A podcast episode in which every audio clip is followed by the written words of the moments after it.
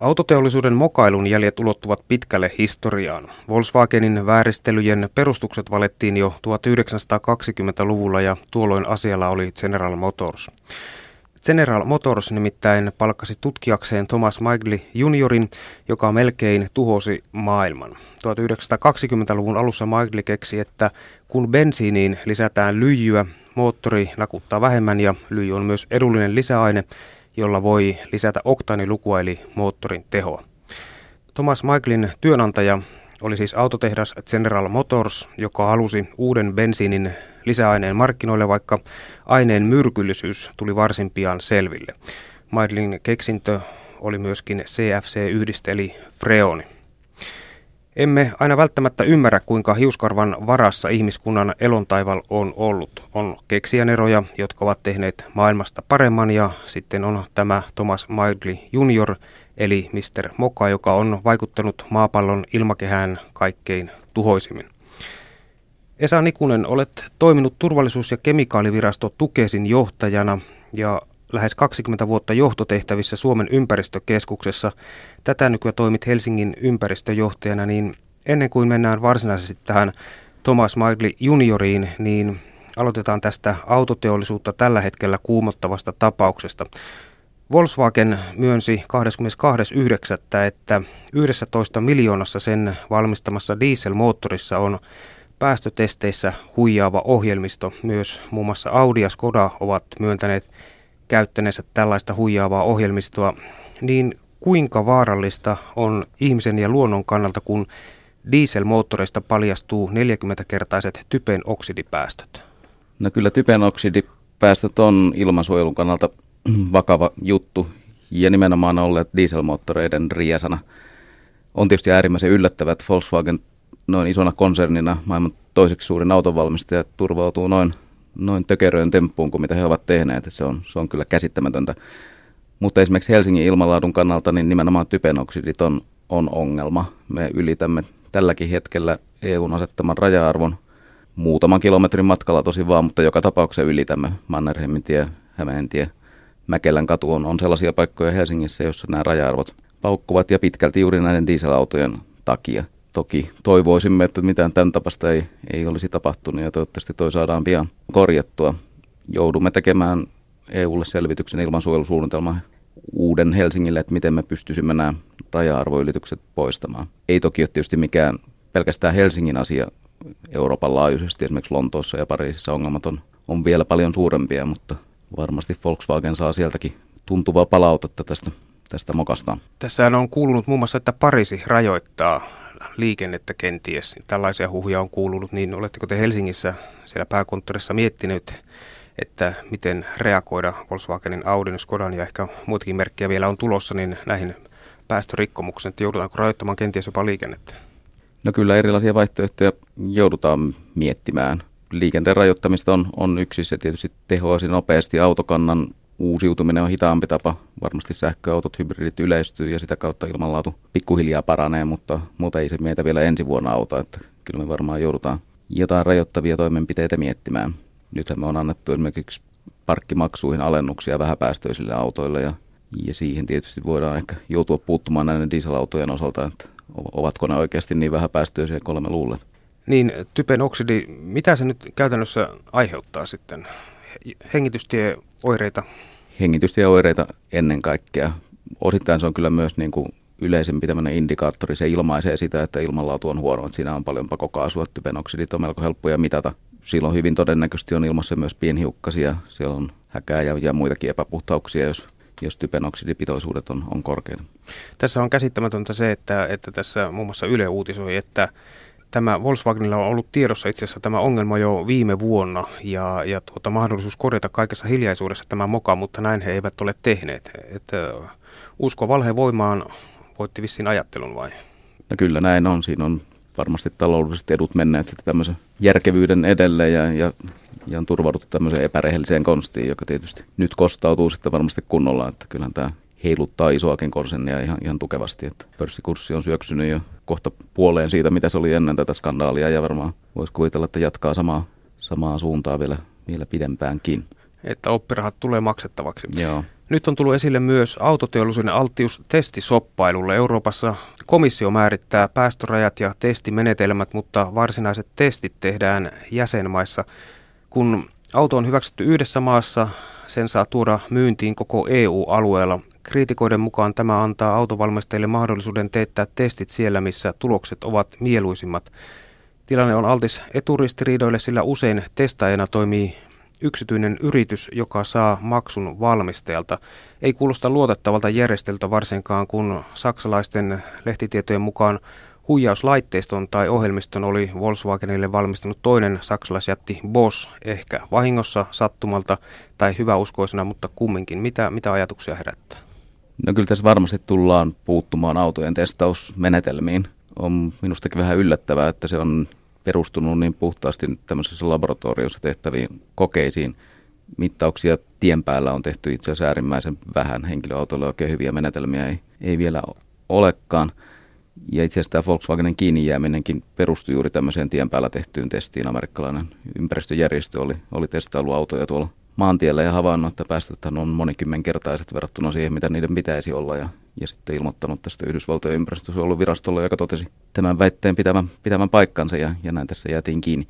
Kyllä tällaista toimintaa minusta pitäisi tehdä jo ihan niin kuin valtioidenkin toimesta, että testattaisiin autoja todellisissa olosuhteissa. Niin, ja kun vielä ajatellaan Suomen olosuhteita, niin, mm. niin tota, ja talvisia olosuhteita ja pakkasia, niin, niin kuinka paljon moninkertaisia ne kenties ovatkaan täällä talvisaikaan?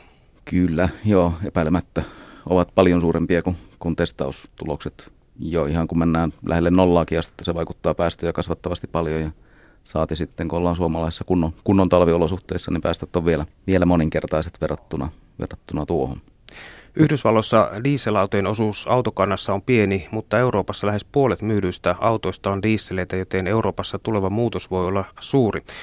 Real Driving eli oikeassa ajotilanteessa testaus alkanee Euroopassa 2017 ainakin joidenkin tietojen mukaan tällaisia suunnitelmia olisi. Eikö periaatteessa kaikki testaus pitäisi ylipäätään suorittaa käytännön todellisessa tilanteessa eikä testilaboratoriossa. Tässähän manipuloinnin mahdollisuus on todellakin niin suuri, että miten tällaista on todellakaan voitu tehdä? No varmaan on ajateltu, että saadaan vertailukelpoisempia tuloksia, kun tehdään ne testit tarkasti standardisoidussa laboratoriossa ja tietysti periaatteessa laboratorioita voidaan valvoa luotettavasti. Kyllä se mahdollista on, että esimerkiksi kemian teollisuuden puolella laboratorioiden valvontamenetelmät on, on toimineet 70-luvulta lähtien hyvin virheettömästi. Se on hyvin tarkka ja ankara valvontajärjestelmä, joka niissä on samoin lääketeollisuudessa on semmoisia valmistusmenetelmien valvontoja, joista on käytännössä lähes mahdotonta päästä tekemään vilppiä. Että kyllä, kyllä semmoinen hyvä testaus laboratorio-oloissa toki on mahdollista, mutta mutta tietysti olisi tärkeää tietää, että mitkä on sitten ne todelliset päästöt. Että se, on, se on kyllä virhe, että näin ei ole tässä tapauksessa toimittu. Varmaan tuolta kemian teollisuuden ja lääketeollisuuden puolelta autoteollisuuskin voisi sitten ottaa oppia kenties. Kyllä, siellä on hyvin pitkälle kehittyneet valvontajärjestelmät olemassa. Tai ainakin valvojat voivat sieltä hakea mm. neuvoja. Yle Puhe. No sitten synninteon juurille. Helsingin ympäristöjohtaja Esa Nekunen, miten arvioit Thomas Michael juniorin tekemiä mokia 1920-luvulla ja otetaan ensin tuo lyijyn lisääminen bensiiniin. Kuinka vaarallinen tämä keksintö oli? No kyllä se oli erittäin vaarallinen ja myös tavallaan aika moraalitonkin teko, koska Fordin laboratoriossa varsin hyvin tiedettiin, että kyse on, on vaarallista aineesta. Ihan jo senkin takia, että laboratorion työntekijöitä kuoli toista kymmentä tuossa 20-luvulla ja samoin tuotantolaitoksessa tapahtui kuolemantapauksia. Eli, eli varsin hyvin tiedettiin, että nyt ollaan vaarallisen aineen kanssa tekemisissä. He jopa muuttivat tämän aineen nimeä niin, että he puhuivat etyleenistä ja myivät sitä sillä kauppanimellä, että lyijy-sana häipyy siitä näkyvistä ja myös erässä oikeustapauksessa niin todistivat pontavasti, että kyse ei ole vaarallista aineesta, vaikka varmasti tiesivät asian olevan toisin. Maidli itsekin oli sairaslomalla pitkiä aikoja lyijymyrkytyksen takia. Tietoa oli siitä, että, että terveistä aineista ei ole suinkaan kysymys, mutta siitä huolimatta, mikä ajaa tällaisen suuren autotehtaan, kuten General Motors 1920-luvulla, niin tuomaan kuitenkin tällaisen bensiinin uuden lisäaineen markkinoille, vaikka siis aineen kehittelyitä sairastui lyijymyrkytykseen ja Maidli itse mukaan luettuna, niin mikä, mikä panee ihmiset tekemään tällaisia selkeitä virheitä? Onko se pelkkä ahneus? Ehkä niin. tyhmyys? Siinä on ahneus, tyhmyys ja varmaan tietysti työpaikan tavoite on tehdä mahdollisimman hyvä ja hyvin toimiva auto. Se on se, mihin kaikki siellä tähtäävät. Jos sitten havaitsee, että lisäämällä lyijytetraetyyliä bensiiniin, niin nakutus häviää ja moottorista tulee paljon tehokkaampi ja se käy kauniisti ja kehrää kuin kissa, niin, niin se on varmaan semmoinen houkutin, jolle on vaikea sanoa ei. Onkohan tämä ollut autoteollisuudessa pitemmän aikaa itse asiassa? Se on ihan tuolta 1920-luvulta lähtien. Tämä Maidin tapaus nyt tiedetään ja nyt tiedetään Volkswagenin tapaus. Varmaan matkalla ollut muitakin, mutta kuinkahan tämä tilanne mahtaa loppujen lopuksi olla? Että kuinka paljon siellä on tehty kenties mm. mokia ja virheitä matkan varrella päästäkseen siihen jonkunlaiseen niin sanottuun toivottuun lopputulokseen? Kyllä se varmaan aika yleisinhimillinen piirre, että näin helposti käy työyhteisössä. En nyt sano, että se olisi autoteollisuus ainoa, missä näin niin. toimittaisiin, mutta varmasti samanlaisia mokia. Vähän ja. ummistetaan silmät niiltä haittavaikutuksilta ja, ja katsotaan niitä hyviä puolia. Kieltämättä moottori toimii paljon paremmin, jos bensiinissä on lyijytetraetyyli ja se on halpa lisäaine, edullinen vaihtoehto. Fordin moottorit kävivät kauniisti. Ja Eikö etylille olisi päästy samaan? Jostain luulen, että etyli olisi ollut ihan vastaavanlainen lisäaine mm. tähän bensiiniin. Oli siinä vaihtoehtoja, mutta toi oli varmaan kyllä niin kuin teknisiltä ominaisuuksiltaan kaikkein paras vaihtoehto ja sen takia se sitten löi tiedetyistä haitoista huolimatta itsensä läpi ja, ja ensin sitä alettiin lisätä bensiini Yhdysvalloissa ja sieltä se levisi käytäntönä koko maailman. Ja aika katastrofaalisilla seurauksilla. Jotenkin näyttää siltä, että, että tässä autoteollisuus menee sieltä, mistä aita on matalin niin, että heilahtaa. Pakokausien mukana luontoon kertynyt raskas metalli vahingoittaa erityisesti ihmistä, joka herrastelee ravintoketjun yläpäässä. Kuinka pysyvää vahinkoa näiden lyijypitoisten polttoainekaasujen leviäminen luontoon autoteollisuuden kautta niin on meille aiheuttanut? No en osaa tarkasti arvioida, mutta siis lyijy vaikuttaa ihmisessä ennen kaikkea aivotoimintaan. Lapset on sille erityisen herkkiä. Lyijy alentaa älykkyysosamäärää, se lisää aggressiivista käyttäytymistä. Ja nämä on tietysti asioita, joita on aika vaikea mitata, mutta nämä on tutkimuksin todettu, että näin, näin tapahtuu. Ja kyse on kyllä aika suuren kokoluokan asioista. Esimerkiksi Yhdysvalloissa on arvioitu, että sillä päätöksellä, kun lyijyllinen bensiini kiellettiin, niin on jo estetty kymmenien miljoonien rikosten tapahtuminen, että sillä on niin voimakas vaikutus ihmisten käyttäytymiseen. Kuoleman tapauksia tietysti lyijymyrkytyksiä on, on sattunut paljon, mutta ehkä merkittävin on tämä aivotoimintaan vaikuttaminen, joka tietysti on vähän salakavallakin vaikea ihmistä sanoa, että mikä, mikä tuon muutoksen on aiheuttanut, mutta tämmöisissä isoissa tutkimuksissa väestötasolla niin, niin voidaan havaita tämmöisiä isoja trendejä, niin kuin vaikkapa rikollisuuden määrän muuttuminen. Eli merkittävästä asiasta on kysymys. Erittäin. Yhdysvalloissa lyijypitoisen bensiinin käyttö kiellettiin kaikessa tieliikenteessä vuoden 1996 alussa. Suomessa lyijytön bensiini yleistyi 1980-luvun lopussa. Vuonna 1990 jo puolet autoista käytti sitä ja vuoden 1994 aikana lyijyllisen bensiinin käyttö käytännössä loppui Suomessa. Helsingin ympäristöjohtaja Esa Nikunen, miten on kun itärajalla käydään hakemassa bensaa Venäjän puolelta, onkohan se mahdollisesti lyijyllistä vai lyijytöntä? Ja, ja mitähän lisäaineita sillä? Kenties mahtaa olla, tarkistetaankohan tuota, onko silloin mitään tietoa siitä, että tehdäänkö mitään testejä, että minkä, minkä laatuista polttoainetta sieltä tulee?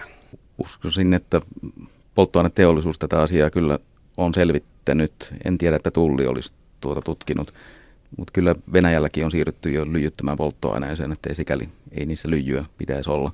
Toki kaikilla polttoainevalmistajilla on vähän omat reseptinsä, omat lisäaineensa. Ne on nykyisin monimutkaisempia kuin ennen, koska ennen kaikki lisäsi lyijyä aika saman määrän ja nyt sillä on sitten erilaisia korvaavia vaihtoehtoja, niissä on eri kombinaatioita eri, eri valmistajilla. Mutta kuitenkin jonkunlaisen tarkastus tarkastusketjun läpi menevät? Kyllä ne menee joka maassa tietynlaisen tarkastusketjun läpi. Jossain maassa se tarkastus on tiukempaa kuin toisessa, mutta kaikkialla sitä kyllä arvioidaan. Niin lyijyllistä bensiiniä on käytetty vielä pitkään kehitysmaissa. 1990-luvun lopulla WHO arvioi, että 15-18 miljoonalla kehitysmaan lapsella oli aivovaurio lyijylle altistumisen vuoksi ja pääsynä pidetään liikennettä.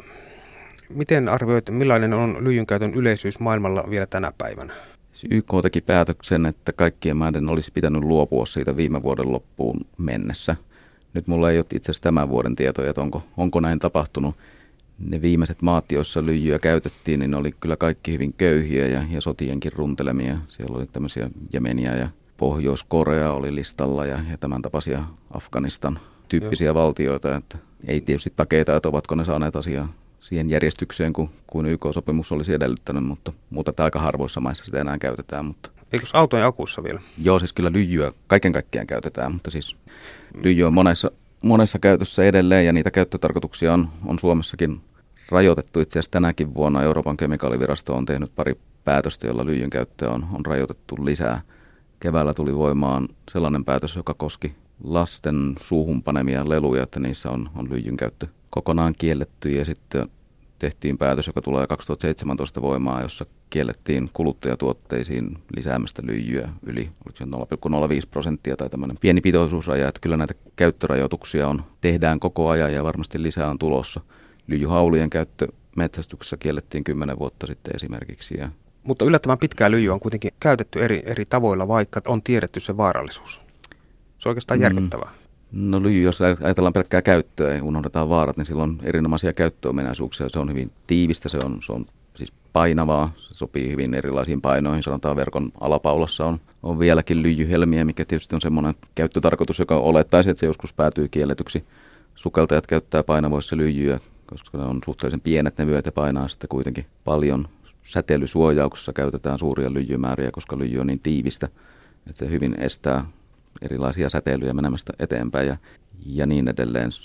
Sitä on käytetty jopa kosmetiikassa ja, ja sillä lailla. Koskaan kosmetiikan käytössä loppui lyijyn käyttö?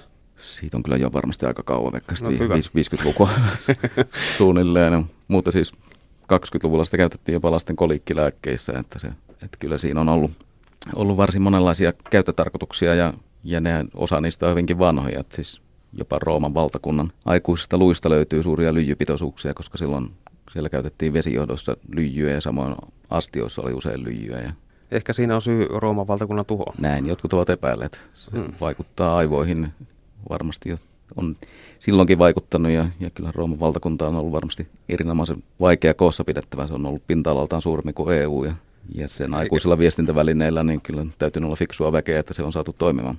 Joo, että ei sille kovin paljon lyijyä olisi voinut käyttää. Yle Puhe. Samalla vuosikymmenellä lyijyn käytön keksimisen kanssa, mutta 1920-luvun lopulla Michaelin uran painopiste oli siirtynyt kylmälaitteisiin. General Motorsin kodinkonehaara otti käyttöön Thomas Maidlin keittämän dikloridi fluori metaanin, joka oli ensimmäinen CFC-yhdiste, nimeksi annettiin freoni. Myöhemmin CFC-yhdisteiden havaittiin tuhoavan ilmakehän otsonikerrosta ja freonithan ovat siis myöskin hyvin tuhoisa kasvihuonekaasu.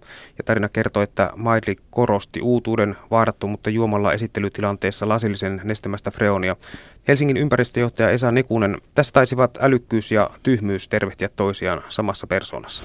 Toinen tällainen järkyttävä keksintö. Kyllä se on suorastaan hämmästyttävä, että sama henkilö on tehnyt kaksi noin paljon maapallon ilmakehään vaikuttavaa keksintöä lyijyssä hän ehkä toimi jossain määrin moraalittomasti. Hän tiesi sen haittavaikutukset siitä huolimatta sitten saattoi sen markkinoille ja vakuutti sen olevan haitattomampaa kuin mitä se oli. Freonin kohdalla ehkä ei ollut samanlaista moraaliongelmaa, koska Freonin haittavaikutukset havaittiin vasta 50 vuotta myöhemmin. Kukaan ei, ei siihen aikaan varmaan osannut ajatella, että se kulkeutuu ylä ilmakehään ja alkaa siellä tuhota otsonia.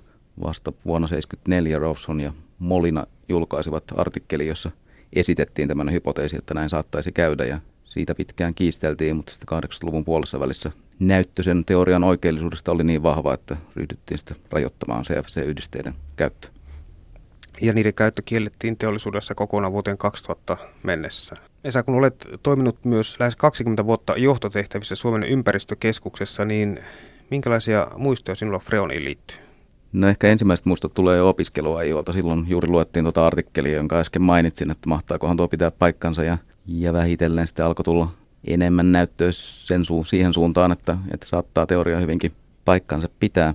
Se oli mielenkiintoinen asia kyllä monessa suhteessa. Oli myös kansainvälisesti kuuma kysymys. Eri maat reagoi vähän erilaisella nopeudella. Tuossa asiassa itse asiassa Yhdysvallat oli aika nopea, samoin Norja ja Ruotsi alkoi laittaa kansallisia rajoituksia CFC-yhdisteiden käytölle jo ennen kuin sitä kansainvälisesti sovittiin. Ratkaiseva oli vain varmaan vuonna 1985, kun havaittiin, että Etelä-Napamantereen yläpuolella on, on syntynyt merkittävä otsonikerroksen ohenema. Se sai oikeastaan viimeisetkin epäilijät sitten uskomaan, että se teoria pitää paikkansa ja, ja että CFC-yhdisteet ja, ja bromatut vastaavat yhdisteet on tämän ilmiön takana ja että se on hyvin vakava. Itse asiassa, jos ajatellaan kansainvälisen yhteisön reagointia, niin tuossa oltiin kyllä poikkeuksellisen nopeita, että jo vuonna 1987 tehtiin Montrealin pöytäkirja, jolla, jolla sitten rajoitettiin näiden yhdisteiden käyttöä, että vain kaksi vuotta tämän havainnon jälkeen saatiin jo kansainvälisesti sitova sopimus aikaiseksi. Sitä on sitten asteittain tiukennettuja ja kiristettyjä ja tullut uusia yhdisteitä sinne joukkoon ja niin edelleen, mutta noin periaatteessa niin siinä kohtaa tajuttiin, että nyt ollaan vakavan asian kanssa tekemisissä ja on syytä reagoida nopeasti. Näytöt ilmeisesti oli niin selkeät että, ja kiistattomat. Joo, oli ne. Ja sitten se ilmiö oli, oli vakava. Siis Otsoni kerros sanoi, että tämä on ylläpitää elämää täällä maapallon pintakerroksissa.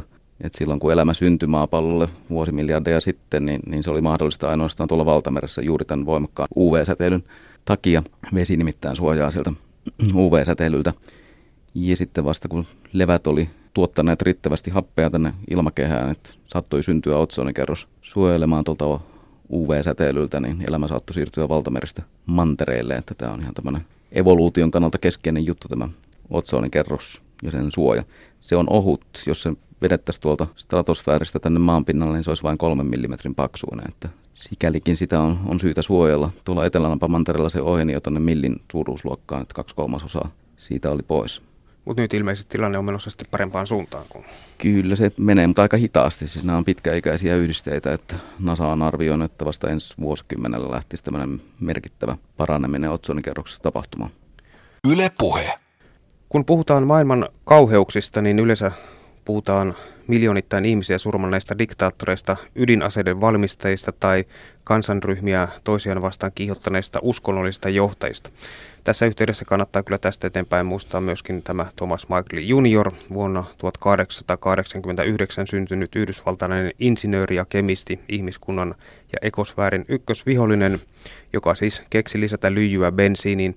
Hänen freonikeksintö olisi puolestaan lähes viimeistellyt maailmanlopun NASAn mukaan vuonna 2065. UV-säteilyä olisi ollut 650 prosenttia enempi, jos emme olisi tajunneet lopettaa freonin käyttöä. Lopulta Michaelista tuli oman keksintönsä uhri. Hän sairastui polioon, joutui vuoteen omaksi. Michael suunnitteli monimutkaisen köysi- ja väkipyöräjärjestelmän, jonka avulla hän pystyi nostamaan itsensä sängystä. Lahjakas insinöörimme sotkeutui laitteissa nyöreihin ja kuristui kuoliaksi 1944. Michael ei elämänsä aikana ehtinyt nähdä, kuinka järisyttäviä haittoja hänen keksinnöillään oli. Hänet palkittiin monilla kunnianosoituksilla ja hänen keksintöjään pidettiin erittäin hyödyllisinä ja Michaelilla oli kaikkiaan 117 patenttia. Helsingin ympäristöjohtaja Esa Nikunen, mitä voimme oppia Michaelin tarinasta? Se on mielenkiintoinen yhdistelmä hyviä ja, ja huonoja asioita. Michael on ollut tavattoman lahjakas kemisti, toista sataa patenttia, pari keksintöä, jotka on olleet ihan maailmanluokan mullistuksia samalta henkilöltä lyhyessä ajassa, niin osoittaa poikkeuksellista lahjakkuutta. Samaan aikaan sitten tämä moraalipuoli selvästikään hän ei ei lyijyn kohdalla halunnut myöntää näitä riskejä, joita siihen hänen keksintöönsä sisältyy.